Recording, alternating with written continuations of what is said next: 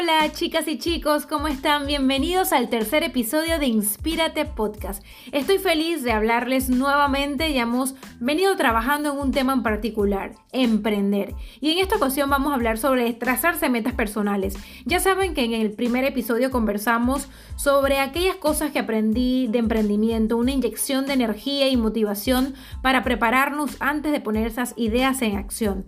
Luego conversamos sobre la línea de tiempo, cómo aprovechar el tiempo y esas técnicas para hacer nuestros días más productivos.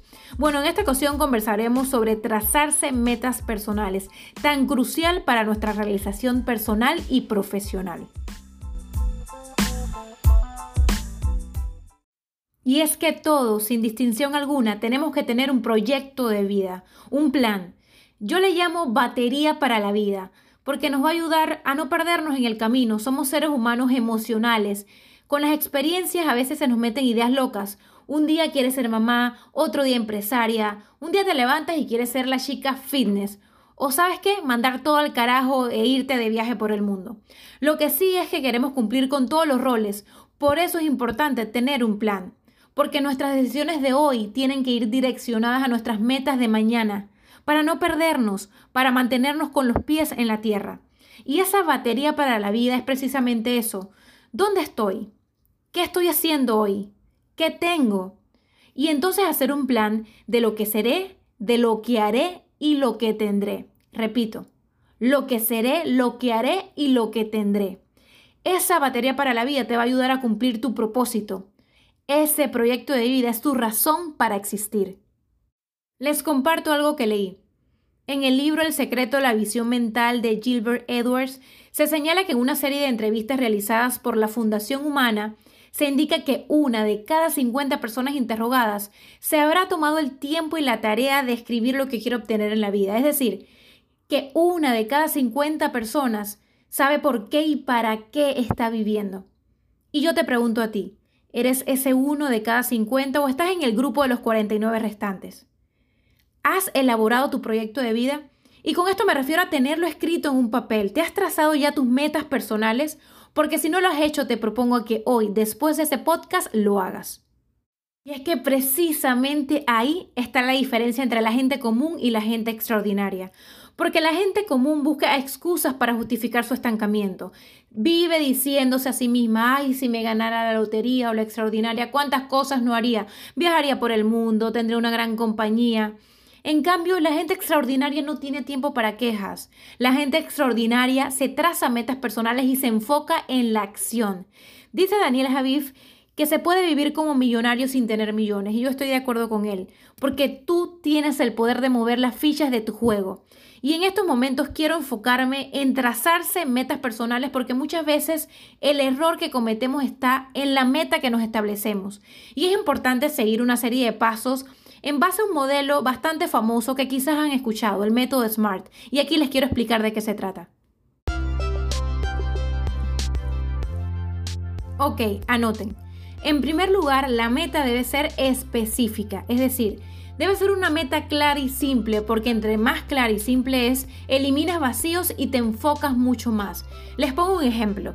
Hace unos días atrás estaba dictando un taller para niños y le pregunto a una pequeña qué quiere ser cuando sea grande. Y ella me dice, quiero viajar.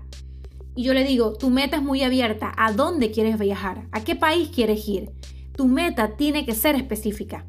Número dos, es importante que sea medible. ¿Por qué? Porque esa meta final que tú tienes tiene micrometas, metas cortas dentro que tienes que cumplir paso a paso. Y es importante tener esa evidencia tangible que te demuestre que lo estás logrando, que pueda evidenciar el progreso de tu meta. Por ejemplo, yo quiero escribir un libro. Para eso me tracé una línea de tiempo. La meta fue específica. Quiero escribir un libro de superación personal. Era una meta medible y por eso dije, ok, tengo cinco meses para escribirlo, el primer mes me voy a encargar de escribir, el segundo mes de editar, el tercer mes de diagramar, el cuarto mes de cotizar imprentas, etc. Número 3. Tu meta debe ser alcanzable. ¿Eso qué quiere decir? Debe ser una meta que puedas cumplir. Y aquí les voy a poner un ejemplo cotidiano. Muchas veces decimos, voy a bajar de peso. Ok. Voy a bajar de peso en una semana 10 libras. ¿Puedes realmente bajar 10 libras en una semana? No, claro que no. Esa meta no es alcanzable. ¿Qué va a pasar? Te vas a matar de hambre una semana y no lo vas a lograr porque el cuerpo no puede bajar 10 libras en una semana. No es saludable. Va a pasar la semana, te vas a dar cuenta que no lograste tu meta y te vas a decir a ti misma, ay, no soy buena para nada, no cumplo mis metas, mejor dejo esto y empiezas a comer de nuevo. El problema no fuiste tú, el problema fue que tu meta no era alcanzable en ese periodo de tiempo. Y ojo, que esto es bien importante, porque muchas veces nos establecemos metas que sí las podemos lograr, pero nos equivocamos en elaborar el plan para cumplir esa meta. Ya dijimos, debe ser específica, medible y alcanzable. Número 4, tiene que ser realista. Sí, es importante ser optimista, positivo, pero con los pies en la tierra. Es como si yo dijera, quiero ser una gran cantante. No, porque yo no tengo voz para ser cantante. Entonces es importante que hagas una lista de tus fortalezas y tus debilidades y saques provecho de esas fortalezas e incluso saques provecho de esas debilidades. Es importante que ese objetivo que tú tienes vaya acorde a esas fortalezas. Y, recuerda, ser optimista sin dejar de ser realista. Y número 5, el tiempo debe ser limitado. Hay que ponerle fecha de cumpleaños a tu meta para que te puedas ejercer cierta presión. No lo puedes dejar muy abierta. No puedes decir, quiero ser piloto. Ok, ¿a qué edad quieres ser piloto? ¿Cuándo debes empezar tu carrera universitaria para terminar y para que empieces a ejercer? todo debe tener fecha de cumpleaños. Cuidado que esto de tiempo limitado es importante porque a veces pecamos de ser demasiado optimistas y luchamos y luchamos y luchamos por una meta que a veces nos equivocamos porque quizás esas no son nuestras habilidades. Hay que revisar bien cuáles son esas fortalezas. Y si tú le pones fecha de cumpleaños a una meta y pecas en extenderlo demasiado, puedes estar perdiendo el tiempo. Por eso es importante tener un tiempo limitado, porque si llega ese tiempo y no lo has logrado, quizás debes redireccionar y reinventarte. Hablemos ahora del cuadro de metas personales que ya he utilizado y trata sobre las micrometas, que son esas metas que nos proponemos de aquí a 15 minutos, por ejemplo. De aquí en 15 minutos voy a compartir este podcast a una amiga que definitivamente necesita tener un proyecto de vida y organizarse para que lo ponga en práctica y aprenda estas técnicas. Las mini metas, que son las metas de un día hasta un mes. Por ejemplo, de aquí a un mes voy a tener en mi casa un espacio para trabajar con todas esas herramientas para empezar a trabajar en mi emprendimiento. Metas a corto plazo, de un mes hasta un año. Esas metas son bien importantes porque las metas a corto, mediano y largo plazo van a definir las micrometas y mini metas. Por ejemplo, de aquí a un año ya voy a tener la red social de mi emprendimiento, voy a tener mis muestras, ya voy a estar lista para abrir. Las metas a mediano plazo son las de un año a cinco años y las de largo plazo de cinco a diez años. Son metas mucho más largas, pero son importantes porque recuerden que las decisiones de hoy deben ir direccionadas a esas metas de mañana. Eso sí, Después de esta cuarentena creo que todos hemos aprendido que hay que vivir intensamente hoy. Entonces yo hoy les recomiendo, enfócate en las micrometas, en las minimetas y en las metas a corto plazo. Úsalas de mediano y largo plazo solamente para tener una idea de las metas o de las decisiones que van, vas a tomar hoy, porque sin duda alguna la vida nos puede cambiar en un segundo y tenemos que enfocarnos en lo que tenemos hoy.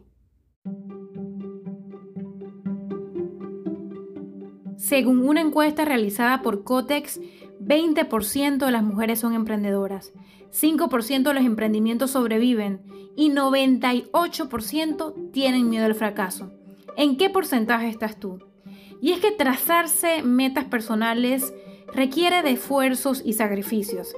Requiere de madrugar para que te rinda el día y desayunar a corredera porque no te da tiempo y tomarte el café en el elevador es hacer de tu auto un closet porque no tienes chance de irte a cambiar a la casa o llevar las flats en la cartera porque a mediodía no aguantas los tobillos por los tacones.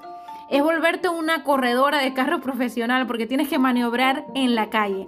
Es hacer de la calle tu oficina, hacer contactos, construir relaciones, pedir favores.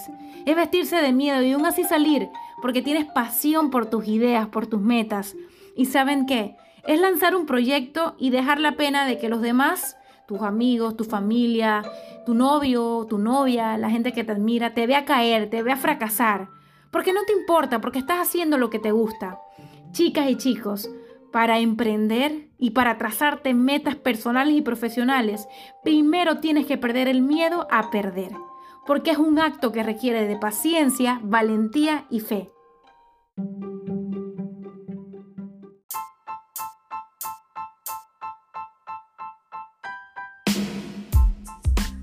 Y antes de despedirme quiero dejarles una tarea. Se trata del mapa de los sueños. En mi Instagram, arroba les dejé un tutorial de cómo hacerlo. Pero les cuento por aquí.